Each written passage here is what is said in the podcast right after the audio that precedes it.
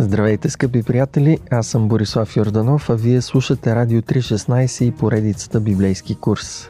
В нея заедно с моя колега, пастор Петър Кузев, разглеждаме няколко от най-важните основни истини на Библията. Здравейте, скъпи слушатели!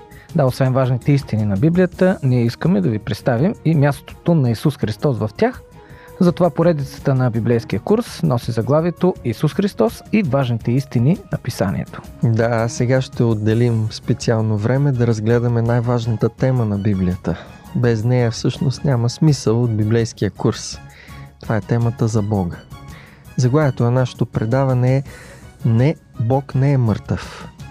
И сме избрали това заглавие, защото от края на 19 век европейски философи, дори богослови, са обявили подигравателно, че Бог всъщност е мъртъв. Да, но той не само не е мъртъв, но и чува ясно тези нелепи твърдения, които ограничени хора говорят по негов адрес. В този смисъл един преподавател по теология от университета в Единбург в Шотландия често открива своя курс върху доктрината за Бога със следните думи. Трябва да запомним, че когато обсъждаме Бога, не можем да говорим за Него, без той да чуе всяка дума, която казваме. Може да успеем да говорим за другите зад гърба им, но Бог е навсякъде, да, дори в тази класна стая. Затова във всичките си дискусии трябва да си даваме сметка за Неговото присъствие и да говорим за Него, сякаш сме пред лицето Му. Край на цитата. Това е добър съвет, който трябва да запомним. Бог съществува и присъства навсякъде и ние носим отговорност пред Него. Съветът на този професор е добър но тази важна истина не се признава от всички и мнозина я считат за старомодна. Да. Както вече споменах, за да отхвърлят вярата в съществуването на Бога, философия атеисти използват този израз. Бог е мъртъв. С това не само отричат учението на Библията за сътворението, т.е. християнската вяра за това как е устроен света, който е създаден от Бог, те отхвърлят още вярата и в абсолютните ценности, които са дадени от Бог и са валидни за всеки човек. Да, и това води обикновено води до тежки mm-hmm. последици. Вярно е, защото когато тази идея се разпространява и става все по-популярна, разбиранията на обществото за добро и зло се превръщат в нещо относително. Всички знаем до какво води това. Библията го описва последния начин в Псалом 14, първи стих. Безумният каза в сърцето си, няма Бог. Поквариха се, сториха развалени дела, няма кой да прави добро. Да, категоричен текст и именно отричането, че Бог съществува, оставя човека без здрава основа и целта и смисъл на човешкия живот са загубени или са лишени от значение и важност. В човешкото мислене това е изразено най-вече чрез философската позиция на нихилизма. А, нихилизмът е атеистично разбиране и резултатите от него са тежка нравствена криза. Мнозина считат, че нихилизмът води до песимизъм, безполезност, скептицизъм, липса на цел и още води до отчаяние, безразличие, изолация и безнадежност. И всичко това е в резултат на отхвърлянето на Божието съществуване. А основният идеолог на нихилизма в историята е Ниче. И точно той обявява Бог за мъртъв. Един от вдъхновителите на Адолф Хитлер. Да. Но това, че Ниче или някой друг считат Бог за мъртъв, не означава, че няма Бог. Може да го сравним с анекдота за Шопа в зоологическата градина. Знаеш ли го? Да, да. Стои Шопа до огражденията на жирафа, гледа животното вътре, почесва се и мисли. Оглежда го от едната страна, после от другата, почесва се и пак мисли. Това упражнение продължава около половин час, след което прави извода, е па такова животно нема. Е па нема. да. Да, за Шопа нема такова животно, а за нихилистите Бог го нема. Но ние имаме достатъчно основание да вярваме в съществуването на Бога. Разбира се, в чисто научен смисъл това са аргументи, а не доказателства. Бог не е опитен заек, за да можем да си правим експерименти с него и да го доказваме научно, mm-hmm. че съществува. Не можем да го напъхаме в лаборатория и да го изследваме чрез научни методи. Отричането на Бога и обявяването му за мъртъв от философите атеисти също не се основава на научни доказателства, но на вяра. Затова Библията ни казва в посланието към евреите, 11 глава, 6 стих, че без вяра не е възможно да се угоди на Бога, защото който идва при Бога, трябва да вярва, че има Бог и че Той възнаграждава тези, които го търсят. Да, и християнството в крайна сметка е вяра. Но вярата не означава липса на основание да вярваме в Бога и християните имат силни аргументи и основания за вярата си в Бога. И най-очевидният аргумент за съществуването на Бога това е редът и замисълът, който съществува в Вселената. Ако се огледаме в всичко около нас, в природата, в космоса, дори вътре в самите нас съществуват разумни закони, план, подредба и навсякъде около нас е очевиден този сложен дизайн, интелигентен дизайн, който предизвиква възхищение в нас. Но заедно с това е логично да си мислим, че такава сложна организация в света, в природата, в космоса, в самите нас не може да възникне случайно. Нормално е да считаме, че това е планирано, създадено от един велик дизайнер и създател. Да, така е. А, тук може да дадем един хубав пример. Той е простичък, но много хубав пример, за да направим сравнение.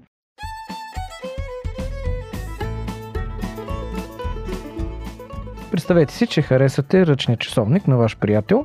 Питате го откъде го има. В отговор той ви обяснява, че в дома си има едно чекмедже с болчета, гайки, зъбни колела, капачки, стъкла.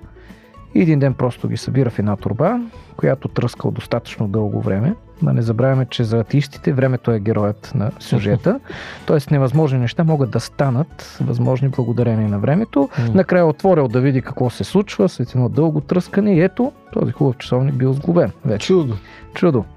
И на нашия, естествено, сърдечен смях на тази шега, ние чуваме този човек да отговаря. Наистина, тръсках турбата достатъчно дълго време, така че това е възможно математически и според теорията на вероятностите. Как може да не вярваш, че точно така се случи? Какво ще си помислим ние? Отговорът е простичък. Или приятелят ни е измислил една хубава забавна шега, или нещо не е много добре в неговите аргументи. да, и можем да дадем и подобен пример. Ако ваш приятел ви покани на гости на новата си вила, представете си го хипотетично, и когато разглеждате чудесната сграда и архитектура, естествено задавате въпроса как се здоби с тази чудесна къща. И в отговор приятелят ви започва да разказва как почвата в околността е глинеста, наблизо има гора, варовикови скали. Един ден се развихрила страхотна буря с силен вятър и дъжд и това продължило достатъчно дълго време. Накрая така се смесили глината, скалите и дърветата от околността, че когато всичко отихнало, тази къща се оказала насред поляната. Чудо. Чудо. Всичко станало съвсем случайно. На вашето удивление, приятелят ви казва, че ако някой не вярва, че така са се случили нещата, явно има сериозен проблем с науката и теорията на вероятностите. Да, математически нещата могат да изглеждат достоверни, но в реалността е нещо съвсем различно. Mm. Смешно е някой да говори такива неща и вероятно, вие скъпи слушатели нямате подобни приятели шегаджи, но за съжаление всички познаваме хора, които вярват в още по-невероятни неща.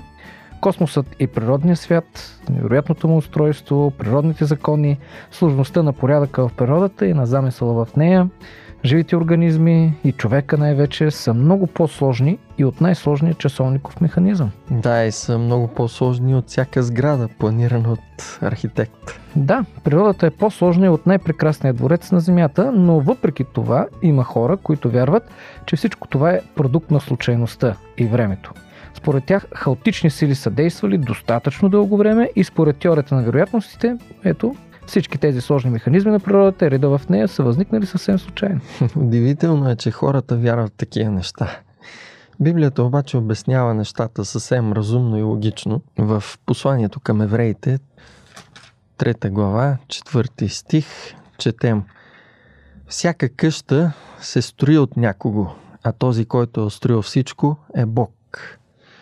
Бог е описан и като великия дизайнер и създател на нашия свят – и според апостол Павел това е очевидно.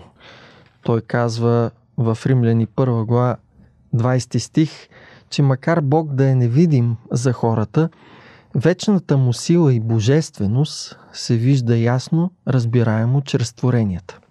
И затова Павел след тези думи прави много ясна връзка между отричането на Божието съществуване – и моралното разложение в ценностната система на хората, което се явява следствие на това отричане на Бога. Умът, който отхвърля Бога, всъщност се покварява. Да, и там се казва, че хората оставят без извинение. Това е следващия стих. А, тази връзка между отричането на Бога и моралното разложение на хората ни води до следващия важен аргумент за съществуването на Бога. Ще го представя, че с една реална история.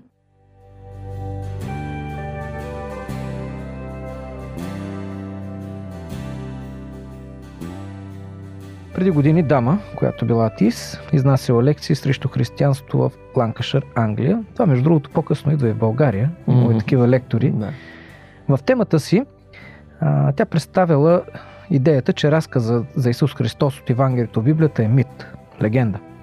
Местен работник от посетителите на лекцията поискал разрешение да коментира и да поставя въпрос.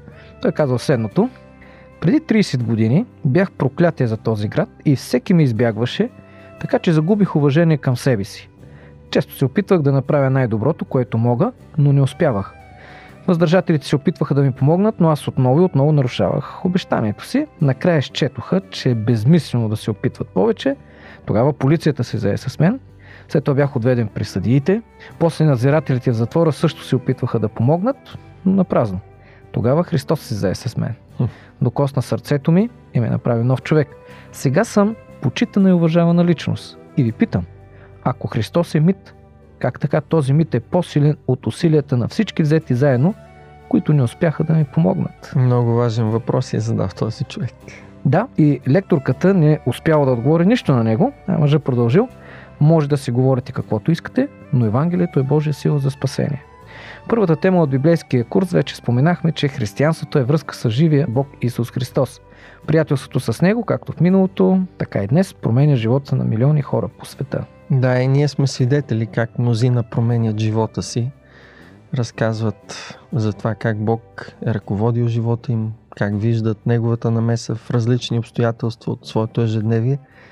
Затова и самата Библия апелира към всеки човек и ние може да отворим да прочетем в книгата Йов, 22 глава, 21 стих, този апел.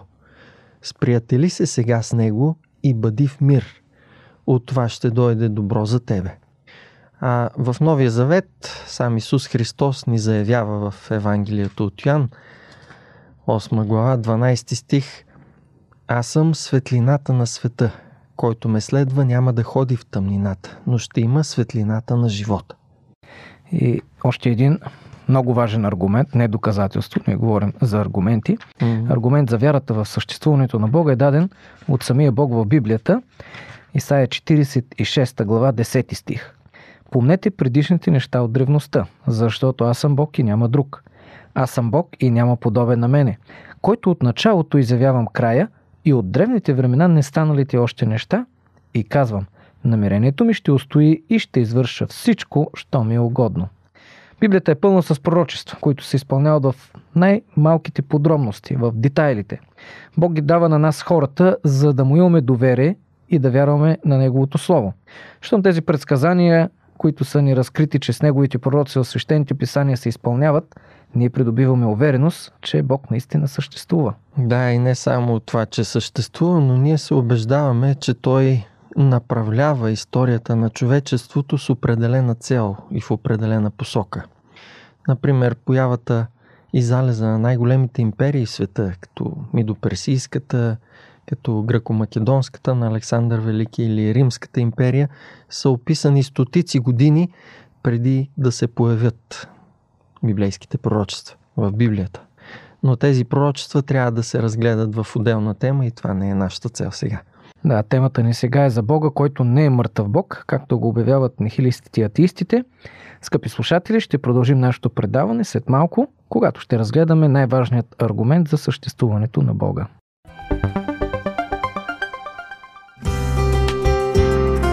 По пантофи. Предаване за семейството на Радио 316.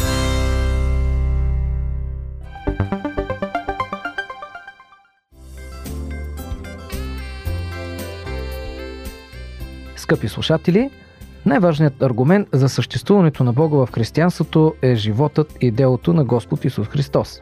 Категорично ясно е, че историческите документи потвърждават реалното съществуване на Исус като личност от историята. В енциклопедия Британика, нейното 15-то издание, авторът на статията за Христос казва следното за свидетелството на множеството извънбиблейски източници, цитирам – тези независими разкази доказват, че в древността дори противниците на християнството нито за миг не са се изсъмнявали в достоверността на Христос, която за първи път е успорена от мнозина без съществени доводи чак края на 18, през 19 и в началото на 20 век. Можем да дадем чудесен пример за извънбиблейски източник, като цитираме известния римски историк Тацит, който е живял около 55 до 120 година след Христа – той пише един от най-известните си исторически трудове, Анали, като обхваща историята от 14 година след Христа до смъртта на Нерон през 68 година след Христа. В труда на Тацит четем следното историческо свидетелство за Исус Христос. Следователно, за да се отърве от слуха, Нерон насочи вината и причини най-жестоки мъчения на една класа наричана християни, мразена от масите заради техните мерзости. Христос, от когото произлиза нейното име, понесъл най-тежкото наказание по времето на управлението на Тибери в ръцете на един от нашите прокуратори, Понти и Пилат. Това е в аналите на Тацит, книга 15. Щом историята потвърждава достоверността на съществуването на Исус и Тацит на единствения пример, остава да разберем кой е Той, кой е Христос какво казва за себе си и какво казват другите за него. Има множество текстове, но ние ще представим само няколко. Преди да бъде разпънат, първосвещеника пита Исус, той ли е Христос, Месията, синът на Бога? Mm-hmm. Отговорът е аз съм. Следствие на това е обвинен в богохулство. И това не е първият случай, в който мисля, че той е богохулства, т.е. че счита себе си за Бог.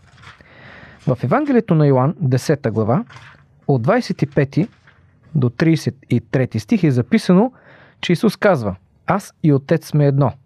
Тогава юдеите искат да го убият с камъни. Цитирам За богохулство и защото ти, който си човек, правиш себе си Бог. Да, и при друг случай Исус нарича Бога свой Отец и затова юдеите искат пак да го убият. В а, петата глава отново на Евангелието от Йоан – 17 и 18 стих ни обяснява, че това е защото правеше Бога свой отец и така правеше себе си равен на Бога.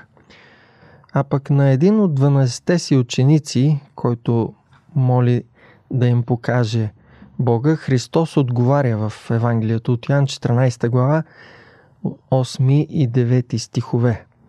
Толкова време съм с вас и не си ли ме познал, Филипе? Който е видял мен, видял отец.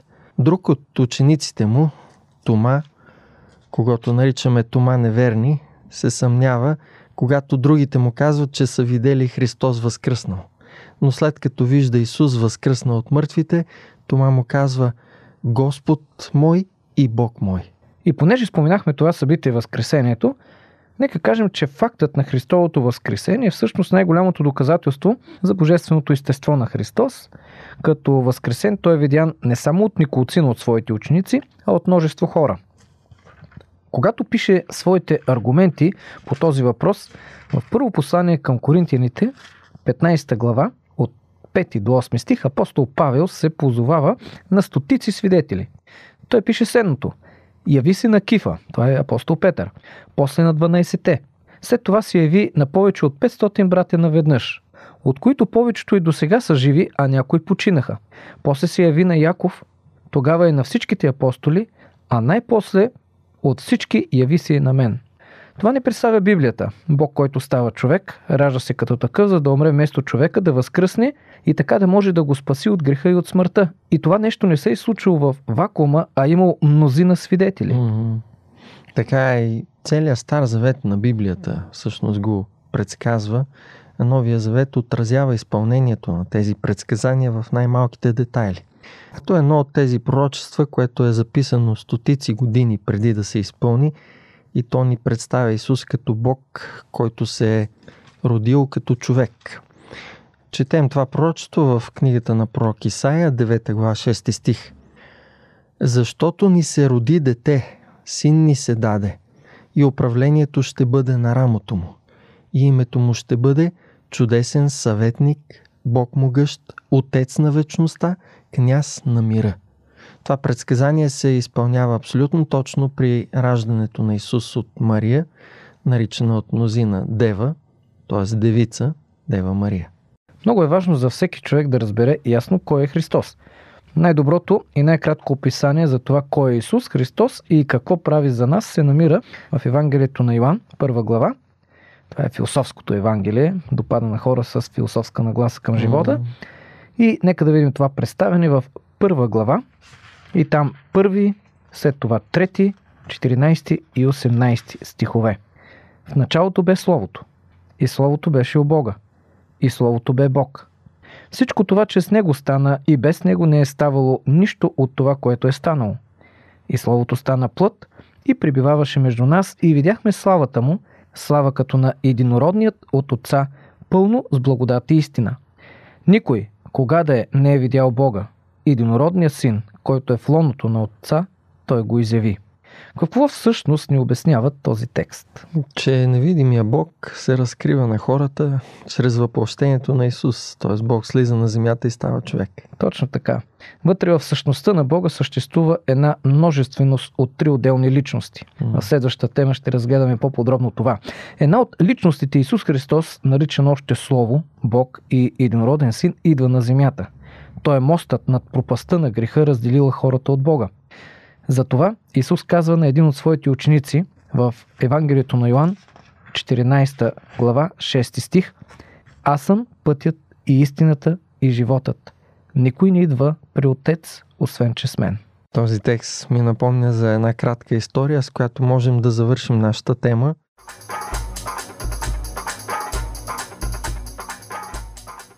Един пътник найма водач, който да го преведе през пустинна област. Когато излизат от града, достигат до началото на пустинята.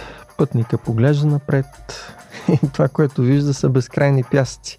Никаква следа от път по тях или някаква маркировка, която да оказва къде е пътя. Обръща се към своя водач с изненада и пита, а къде е пътя? С категоричност в своя глас водача му отговаря, аз съм пътят. Да, чудесна иллюстрация. Мнозина считат, че има много пътища, по които да стигнат до Бога. Вярно е, че Бог води различни хора по най-различни пътища, но Библията ни учи, че само чрез Исус Христос човек може да възстанови унищожената от греха връзка с Бога. Библията декларира категорично в Първо Тимотей, 2 глава, 5 стих, да го чуем. Има само един Бог и един ходатай между Бога и човеците. Човекът Христос Исус. Да, точно така е. Само един е посредникът между човека и Бога. Само един е пътят между нас и небето. Затова в книгата Деяния на апостолите, 4 глава, 12 стих, един от ключовите стихове в Библията, се казва и чрез никой друг няма спасение, защото няма под небето друго име дадено между човеците, чрез което трябва да се спасим категоричен текст. И тези текстове и цялата Библия ни казват, че Бог не е мъртъв, както твърдят атеистите и нихилистите. Той е жив и желая да възстанови връзката си с човека, затова е сязал на земята като човек.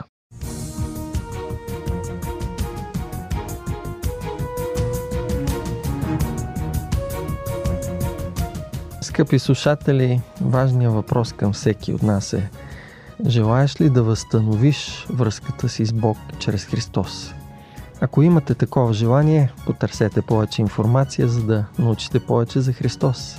Затова и ние двамата с Боби сме ви приготвили тази поредица от библейския курс Исус Христос и важните истини на Библията. Слушайте ни отново и другия път. Темата ще бъде важна. Да, темата, както Пепи вече спомена, ще бъде за същността на Бога, за Божието триединство. Какво означава, че Бог е едновременно един и три? Вие бяхте с Радио 316 и с водещите Борислав Юрданов и с мен Петър Кузев. До чуване!